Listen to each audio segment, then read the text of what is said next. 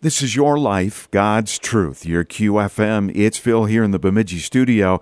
On the line with me is State Representative Matt Bliss of District 2B, and it's been a hectic legislative session already, Matt. We knew the Democrats would be in control of everything, House, Senate, and the governor's office, not by a lot. So, you know, you kind of knew things would be a little crazy with you in the minority party this time, and so we're anxious to hear your reflections. So good morning to you, and you know, where do you think things are headed with where we're at right now? Well, it's just been 2 weeks. The first week is generally sometimes just, you know, the departments coming in, give an overview of what their departments do. The Democrats have decided that that's no longer the case. They're ramming bills through left and right. And unfortunately, you know, in the past, they've tried to work with Republicans and try to get bipartisan support on their bills. That's no longer the case. They are just, you know, damn the torpedoes, full speed ahead. And we're seeing it in their list of priorities. As you know, they number their priorities in the first 10 bills. So HF1, House File 1, is their very top priority, and I think you know what that is. Yeah, the abortion bill. They call it the PRO Act. And, you know, the Republicans offered three bills that were basically just, I wouldn't even say common sense, but, I mean, they were like, for instance, allowing second and third trimester abortions, but only in a licensed medical facility, because those things are incredibly dangerous. They said no. We offered the partial birth ban in Minnesota, and I don't want to get graphic. If anybody wants to find out what that is, a quick Google search. Make sure you haven't eaten for at least 3 or 4 hours, because it is very graphic what they do to these babies. We offered that that can only be done in the only way it could be done would be in the life or health of the mother, rape, incest. Give them everything they want. They still voted it down. That's how we'll be on par with China, and North Korea, and all the rest of those places that do that. And no civilized country in the world allows that, but we will here in Minnesota. It sounds like they want to have a floor vote on that already this week. Is that what you're hearing? Do you think that could actually happen?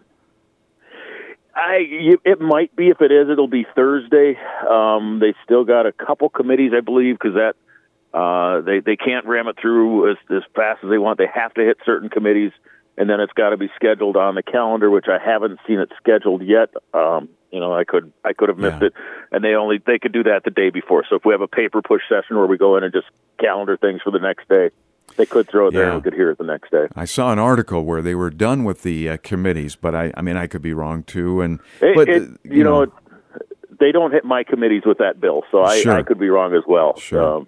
You know, I sit on the Children and Families Committee, Veterans, and Elections Committee, so I don't I don't hear any of that stuff. Yeah, thank God. I think they'd have to drag me out in cuffs.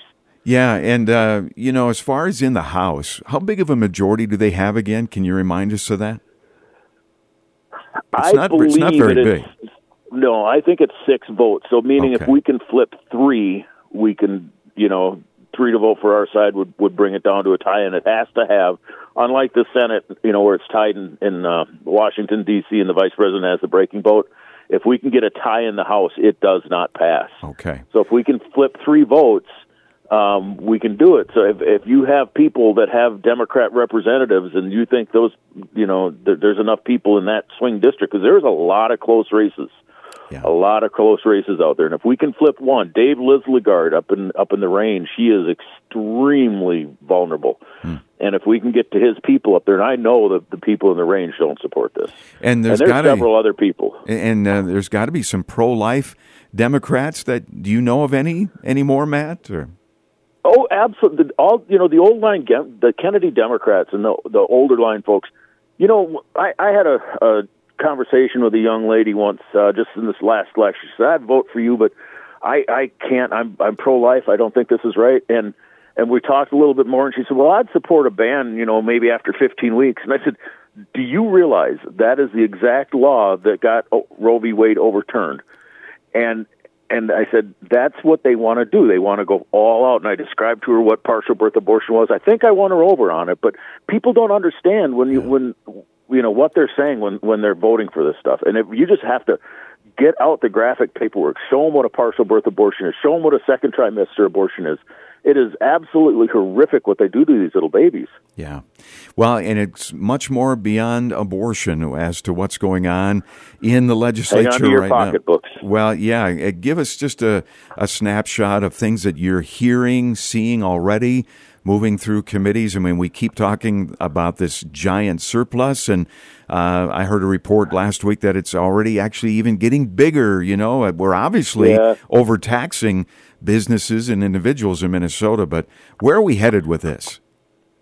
Yeah, so one of the things that we get a statement every month of where the increase in revenue is coming from.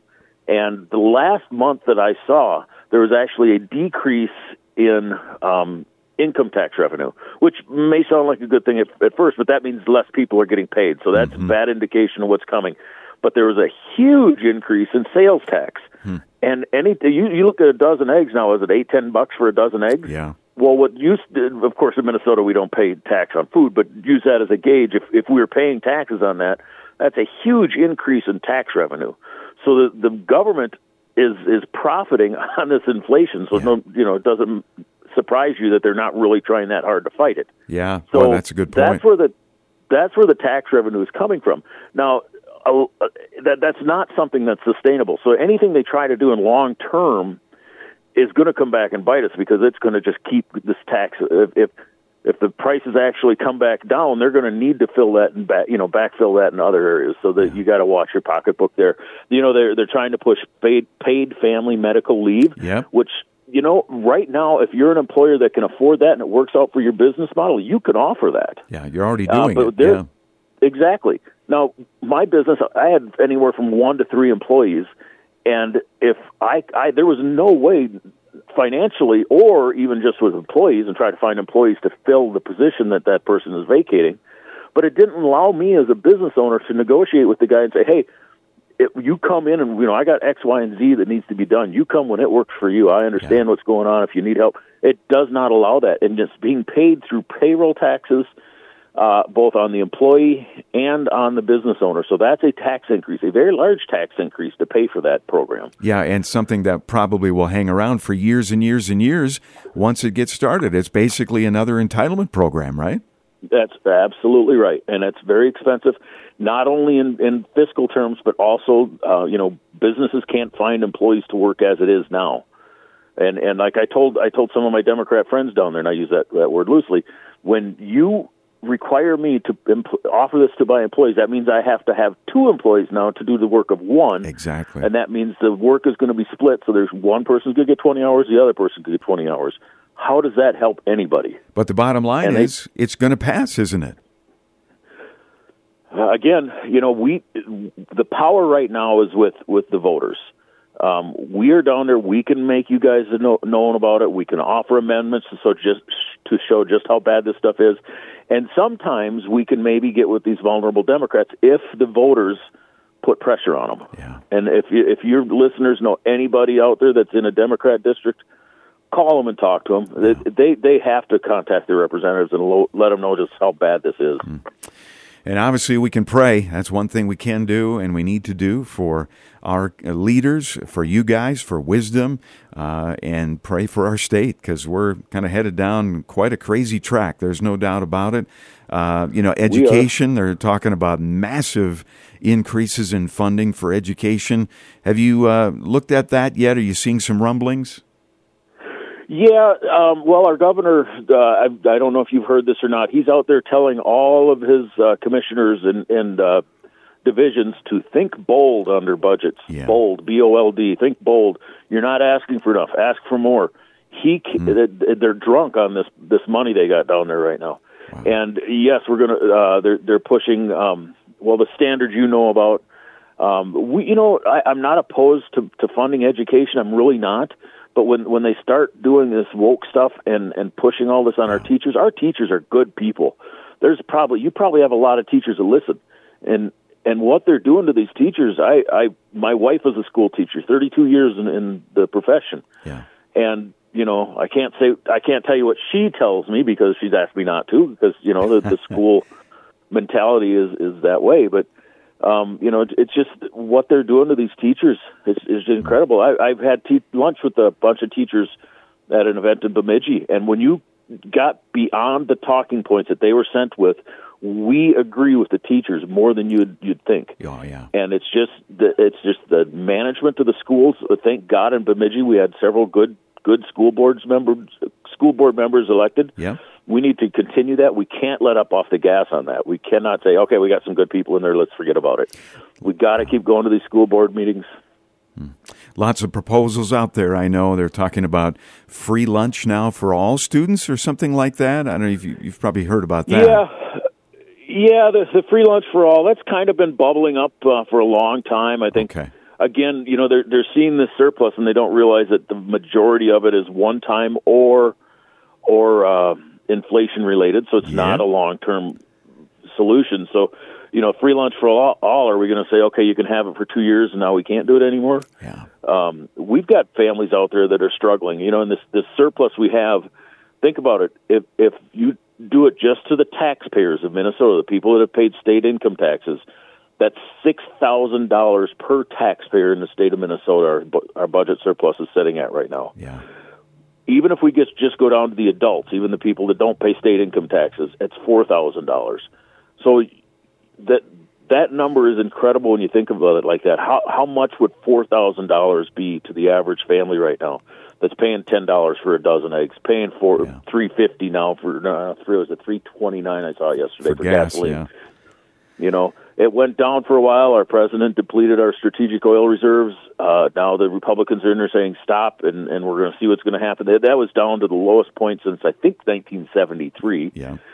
And you know, it's just we've got to put pressure on these guys, and you know, you can call me. I'd welcome the chat. You know, it's always nice to talk to people that you agree with, but talk to your friends and family that live in Democrat districts. That's who we need to convince. I know you said you're on a children's committee. Is it Children's and Family? And I know there's an issue with child care in our state. It's pretty serious. Is that possibly a bipartisan kind of thing to try to address child care as well as long-term care, you know, for the elderly? We've got some problems there. How about those issues? So the long-term care, we'll start out there. I don't understand it, but they don't want to look at it. We've tried and tried to address that. We want to try to increase what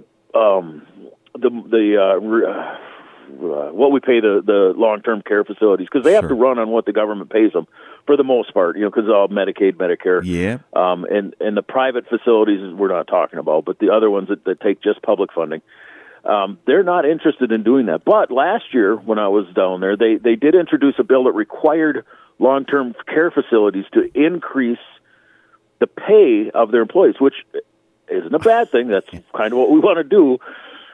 But they didn't address the revenue. So that these long-term care facilities are saying, wait a minute, if you're requiring a 20% increase on pay, but you're not increasing my revenue, do I get to plant a money tree out back? Yeah, exactly. They don't put when you look across the aisle and you look at business owners over there, oh wait, you don't find any. Those people on the other side of the aisle, and I don't want to be too general, but the vast majority of those people have never signed the front of a paycheck. A lot of them have been involved in nonprofits that are funded through the government, so they don't have any concept of economy. And so they don't want to look at it from that perspective. Now, the child care, the early child care, we want to do it through home daycares. Yeah. I think it's best done that way. The problem is that, you know, you have so much government regulations coming in on these people, it limits to what they can earn. If you have an infant that falls asleep, you must put that child in a crib. And if you're all, I know a lot of daycare owners who take their kids for walks in strollers, where you have to go back. If three of them are out there and one of them falls, you got to bring them back to put them in a crib. You're only allowed, I think, 2 infants under 2 in a daycare facility. So the government wants to come in and fund all these government early childhood education centers, which, you know, in their words, is indoctrination. Yeah. But they don't want the younger ones. They only want the ones that are three and up. Well, that's where the money making used to be for the home care folks, but they won't allow them to take them anymore. So, or they want to, I should say, take them away. And actually, I hate to keep rambling on, but one of the people that we had in to testify said that the solution was to parent a little less.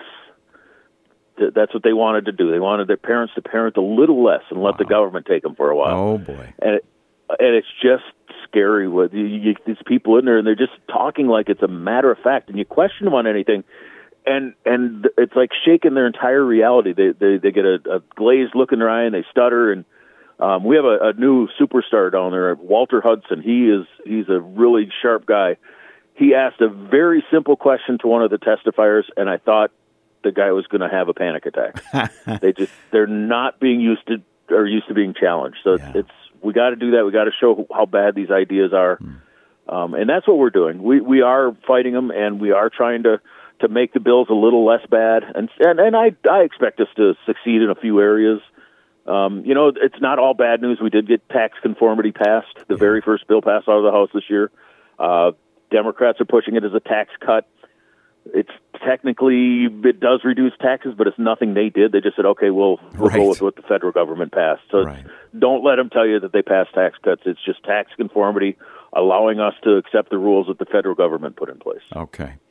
Well, we do appreciate you guys down there and being bold and doing what you can, and we need to be kept informed as to what's going on there as well. So please, I know you guys send out newsletters and things like that, but let's talk and make sure people are aware of what our legislature is doing. And again, right now, controlled fully by the left, and that's going to get a little interesting. There's no doubt about it. And this is kind of a long legislative session, too, right? I mean, do we do bonding this time, too? Or well, there may be a bonding bill that comes out. We didn't get one passed last year, so there was a bonding bill put together at the end of the session, and it just didn't get heard.